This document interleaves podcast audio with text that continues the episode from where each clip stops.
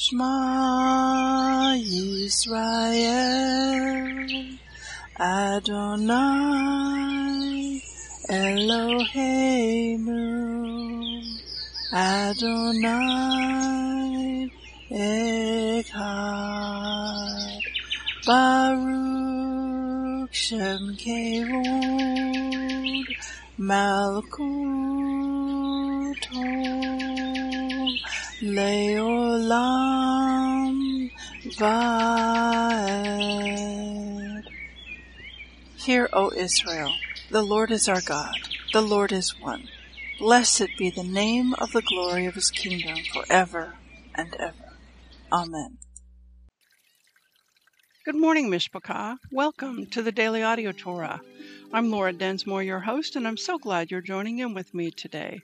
Today is Friday, February 2nd. I want to draw your attention to a pick on the navigation menu on the Daily Audio Torah website. It is found under our projects and partners. Select Torah House Global Prayer Network. This is a call to believers throughout the nations everywhere to take a place on the wall of prayer and to raise up a standard against the rising tide of evil and lawlessness that we see in our nations and in our culture. Let me share with you from their vision statement. The Torah House is an imaginary space where we meet each Erev Shabbat, Friday night at 9 p.m. We all pray from our own location and in our own time zone. Together, we will enter into the virtual Torah House every Erev Shabbat at 9 p.m. your local time. His set apart people will meet with Yeshua in his Torah House. Community prayer is of tremendous value because as we pray of one heart, mind, and purpose, great power is released in the heavens. We begin our prayer time with a great shofar blast and enter Yahovah's courts with praise. We come against the relentless tide of evil that is swallowing up the nations. We ask our Father to establish His Torah in our city, our region, and our nation. Each month, there is a featured prayer theme for the month that goes out in a newsletter so that together we can focus our prayers on the prayer theme for that month. Go to thetorahhouse.com to see the prayer theme for the month. To learn more or to sign up to become a partner, coordinator, or member, go to thetorahhouse.com and find out more. Join with others throughout the nations every Friday night at 9 p.m. your time, as together we raise up a symphony of prayer to Abba Father in seeking His face and crying out to Him for the remnant to return to the God of Israel and to His great and glorious Torah. Now let's continue our journey through the entire Bible in one year. This week we are reading from the New Living Translation for the Hebrew Scriptures and for the Brit Hadashah. Today we continue the Torah portion Yitro, and it means Jethro. Exodus 19 20 to 20 17. The Lord came down on the top of Mount Sinai and called Moses to the top of the mountain. So Moses climbed the mountain. Then the Lord told Moses, Go back down and warn the people not to break through the boundaries to see the Lord, or they will die. Even the priests who regularly come near to the Lord must purify themselves, so that the Lord does not break out and destroy them. But Lord, Moses protested, the people cannot come up to Mount Sinai. You already warned us. You told me, Mark off a boundary all around the mountain to set it apart as holy. But the Lord said, Go down and bring Aaron back up with you. In the meantime, do not let the priests or the people break through to approach the Lord, or he will break out and destroy them. So Moses went down to the people and told them what the Lord had said. Then God gave the people all these instructions I am Yahweh your Elohim, who rescued you from the land of Egypt, the place of your slavery. You mm. must not have any other God but me. You must not make for yourself an idol of any kind, or an image of anything in the heavens, or on the earth, or in the sea. You must not bow down to them or worship them, for I, the Lord your God, am a jealous God who will not tolerate your affection for any other gods. I lay the sins of the parents upon their children. The entire family is affected, even children in the third and fourth generations of those who reject me. But I lavish unfailing love for a thousand generations on those who love me and obey my commands. You must not misuse the name of the Lord your God. The Lord will not let you go unpunished if you misuse his name. Remember to observe the Sabbath day by keeping it holy. You have six days each week for your ordinary work. But the seventh day is a Sabbath day of rest, dedicated to Yahweh your Elohim.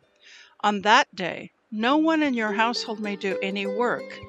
This includes you, your sons, and your daughters, your male and female servants, your livestock, and any foreigners living among you.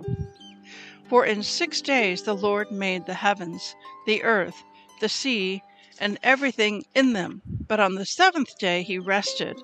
That is why the Lord blessed the Sabbath day and set it apart as holy. Honor your father and mother. Then you will live a long, full life in the land the Lord your God is giving you. You must not murder. You must not commit adultery. You must not steal. You must not testify falsely against your neighbor. You must not covet your neighbor's house. You must not covet your neighbor's wife, male or female servant, ox or donkey, or anything else that belongs to your neighbor. Matthew 22 1 to 33. Yeshua also told them other parables. He said, the kingdom of heaven can be illustrated by the story of a king who prepared a great wedding feast for his son. When the banquet was ready, he sent his servants to notify those who were invited, but they all refused to come. So he sent other servants to tell them the feast has been prepared, the bulls and fattened cattle have been killed, and everything is ready. Come to the banquet. But the guests he had invited ignored them and went their own way, one to his farm, another to his business. Others seized his messengers and insulted them and killed them. The king was furious, and he sent out his army to destroy the murderers and burn their town. And he said to his servants, The wedding feast is ready, and the guests I invited aren't worthy of the honor. Now go out to the street corners and invite everyone you see. So the servants brought in everyone they could find, good and bad alike, and the banquet hall was filled with guests. But when the king came in to meet the guests, he noticed a man who wasn't wearing the proper clothes for a wedding. Friend, he asked, how is it that you are here without wedding clothes? But the man had no reply. Then the king said to his aides, Bind his hands and his feet, and throw him into the outer darkness well, there will be weeping and gnashing of teeth. where many are called, but few are chosen. Then the Pharisees met together to plot how to trap Yeshua into saying something for which he could be arrested. They sent some of their disciples, along with the supporters of Herod, to meet with him. Teacher, they said, we know how honest you are. You teach the way of God truthfully. You are impartial and don't play favorites. Now tell us what you think about this. Is it right to pay taxes to Caesar or not?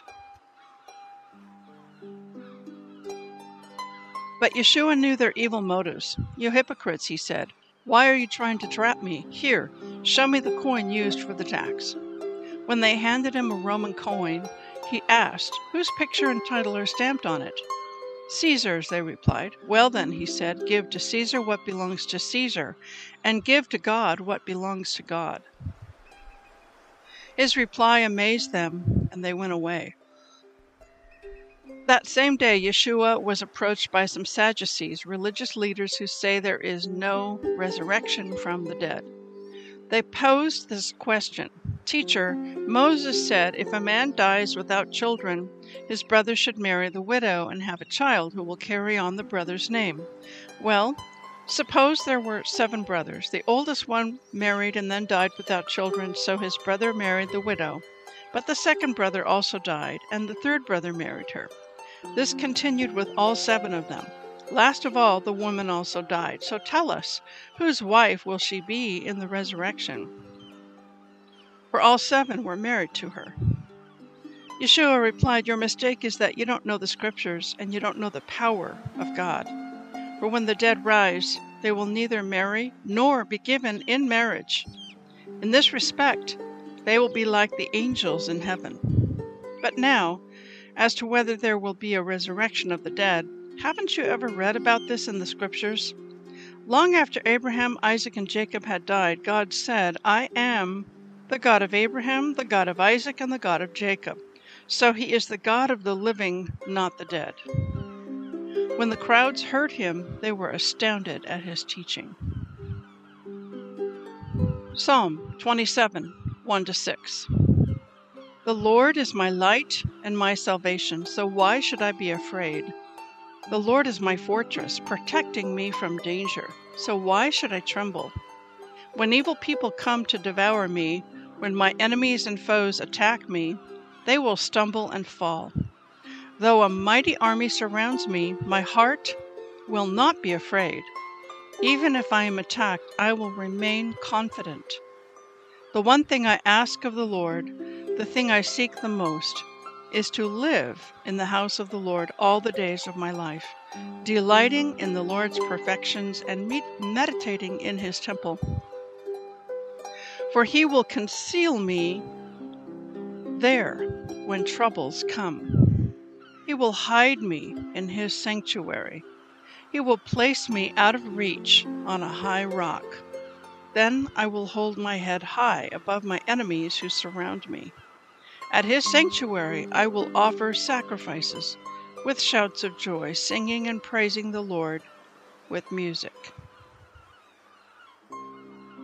Proverbs 6 20 to 26. My son, obey your father's commands and don't neglect your mother's instruction. Keep their words always in your heart. Tie them around your neck. When you walk, their counsel will lead you. When you sleep, they will protect you. When you wake up, they will advise you. For their command is a lamp, and their instruction a light. Their corrective discipline is the way to life. It will keep you from the immoral woman, from the smooth tongue of a promiscuous woman. Don't lust for her beauty. Don't let her coy glances seduce you. For a prostitute will bring you to poverty, but sleeping with another man's wife will cost you your life. I want to speak to you today from our reading from Exodus chapter 20, and these are the Ten Commandments. And the first five of those commandments have to do with how we relate to God. And the last five commandments have to do with how we relate to our fellow man. And these are basically like the um, lines on a freeway or a road. And as long as you stay in your lane, you're not going to bash into other drivers on the road. If you stay in your lane, the lines are there for your protection. But when the lines are gone, or they change constantly, there's going to be a mess on the freeway. And nobody knows where they're supposed to be, and they're bashing and sideswiping and running into other drivers. It's the same idea as a playground and you have children, young children, kindergarten up through sixth grade, playing at the playground during recess. And often there's a chain link fence all around the playground because uh, maybe the playground is right next to a big, busy boulevard. And perhaps there's some kind of a pervert or a pedophile who's got his eyes on the children and seeing who he might be able to stalk. Well, the fence is there to protect the children. And if the fence were gone, then during recess one of the children might wander off the playground and go step out into the busy boulevard and get hit by a, a truck or that pedophile lurking could easily snatch up one of the children. The fence is there for their protection. The boundaries are in place for our protection.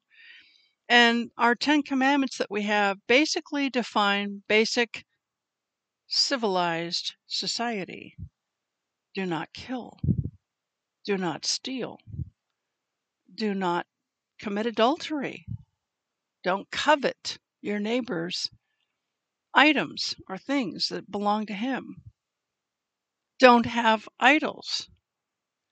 These define morals and decency in modern society. And as long as we had the Judeo Christian ethic that our culture was founded upon, we had decency and we had a good environment to live in.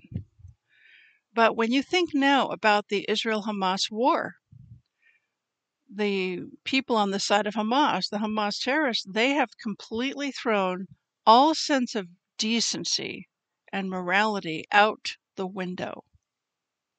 They don't wear military uniforms. They don't engage with soldiers on the other side. They attack civilians, women, children, babies, elderly. And they did horrific, horrific uh, butchery to the Jewish people. So when you depart from the morals of a society, you, you descend into hellish chaos. And I would submit to you that the IDF army is the most moral army in the world. And why is that? Because overwhelmingly, the vast majority of them are practicing Jews. They they are people of faith who follow the Torah, who follow um, the Old Testament, the Hebrew Scriptures, and who follow the Ten Commandments. And so they show mercy and they don't want to go to war. They don't have bloodlust and killer in them. They, they don't want this. They want peace. They shower a community with leaflets and flyers before they bomb to say, hey, there's going to be some bombing here. You need to get out of here. Head south. They'll make thousands of phone calls and send thousands of texts to warn residents you need to move out of this area. It, it's it's a military uh, target, and please head south.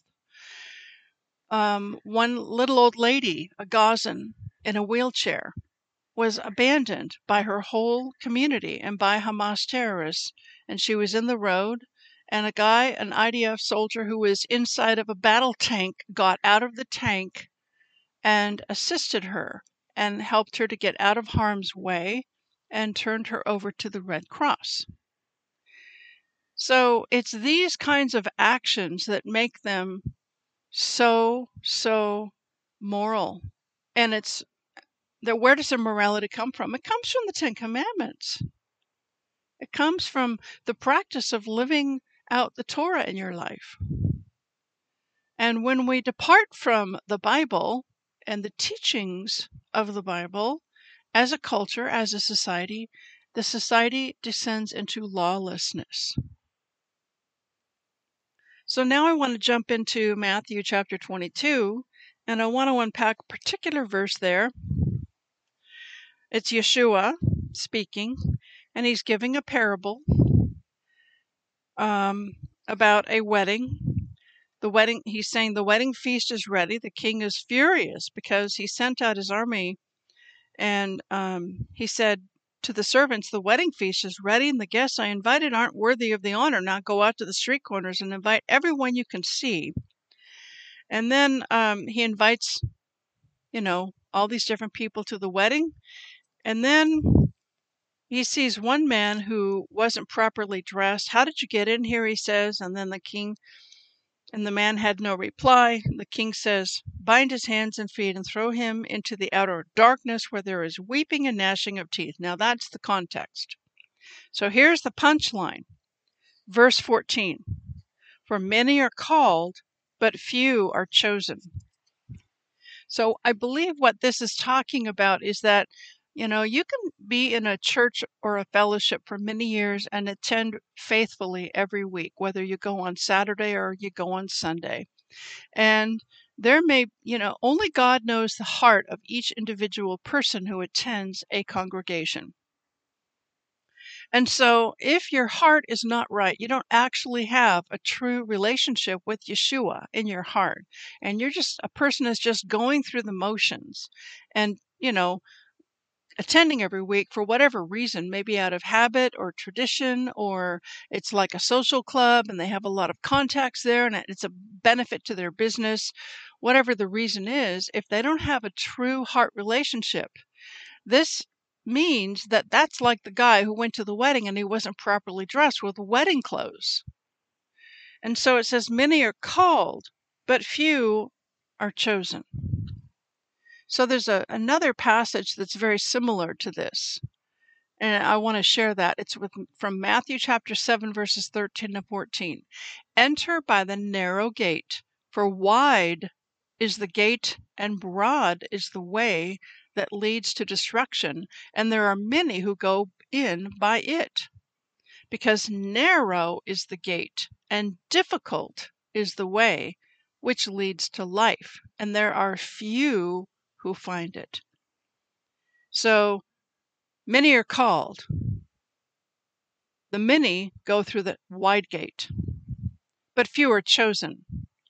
The chosen go through the narrow gate. And what is this narrow gate? The word narrow in Greek, in the Greek is thlibo. Thlibo. And that word thlibo means it means to go through the press, like you're pressing grapes. And, you know, or when you're pressing olives, you're going through the press.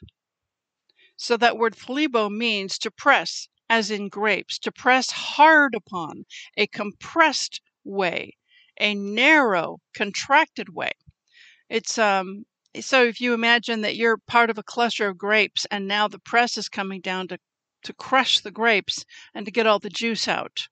Or you're part of a cluster of olives and now the press is coming down to press out all of the olive oil. So the olive oil and the grape juice is precious, but it had to go through a tremendous crushing for that to come forth. So that's what it is to walk the narrow way. It's not an easy path, it's difficult. It's a difficult path. It's not easy. And so our human flesh desires to be comfortable. Our human flesh wants to avoid pain and difficulty and trials and tribulations. It's just easier to go the wide way. It's a lot more difficult to go the narrow way. And so um, this is the picture for us is to walk the narrow way and not take the easy way out, but remain true to the morals, to the Torah, to, to Yeshua. Finally, I want to take a look at Psalm 27. And in verses 4 and 5, it's hinting at something, and I want to unpack that for you. Verses 4 and 5 The one thing I ask of the Lord, the thing I seek most, is to live in the house of the Lord all the days of my life, delighting in the Lord's perfections and meditating in his temple. Verse 5 For he will conceal me there when troubles come. He will hide me in his sanctuary. He will place me out of reach on a high rock. So in the King James, it talks about a pavilion. And so in the time of trouble, he shall hide me in his pavilion. In the secret of his tabernacle shall he hide me he shall set me up upon a rock. And that word pavilion is suk, which is the, the root word to sukkah. And sukkah, that should bring a memory bell to you, is all about Sukkot, when people gather together in tents, in sukkah, in booths, to be together for that eight days of Sukkot. And so um, that's the, the word suk in the Greek is meaning booth. And so he's going to hide us in his pavilion and he's going to set us up upon a rock. So this is hinting at, I believe, the time known as Jacob's trouble. When we go through the great tribulation period and there's troubles surrounding us, that we will be hidden, we will be protected, we will be hiding in the secret place. And what is this secret place? The secret of his tabernacle. The secret place is the place of prayer. It's the place where we shut the door to the world and we get quiet and we draw near to the Lord and we talk with Him and we listen to Him and have conversation with Him and uh, spend time with Him. And so it's so important to develop that secret place with Him, to grow in that place with Him, to learn to hear His voice, to discern His voice. Now, when we spend time in the Word, we're listening to Him talk to us through His Word. And then when we go to prayer, we are talking with Him, but we can also practice listening prayer. And in listening prayer, we listen, and He will give us an impression or a thought, or uh, a scripture will come to mind. Um, he might whisper, not in an audible voice, but in, put an impression there. And and so it's very important to develop that secret place relationship with him. Have a blessed day, and we will see you tomorrow. Shalom.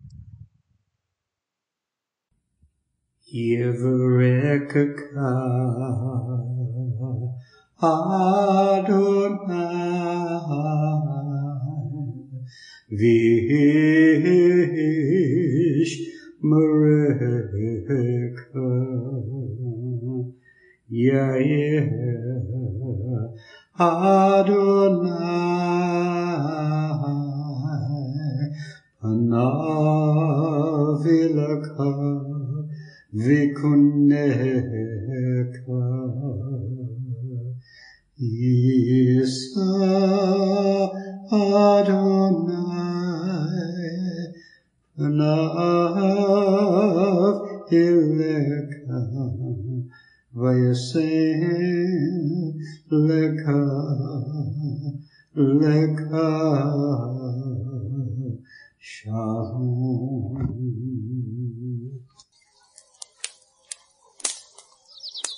The Aaronic blessing from Numbers chapter 6, 24 to 26. Adonai bless you and keep you. Adonai make his face to shine upon you and be gracious to you. Adonai lift up his countenance upon you and give you peace.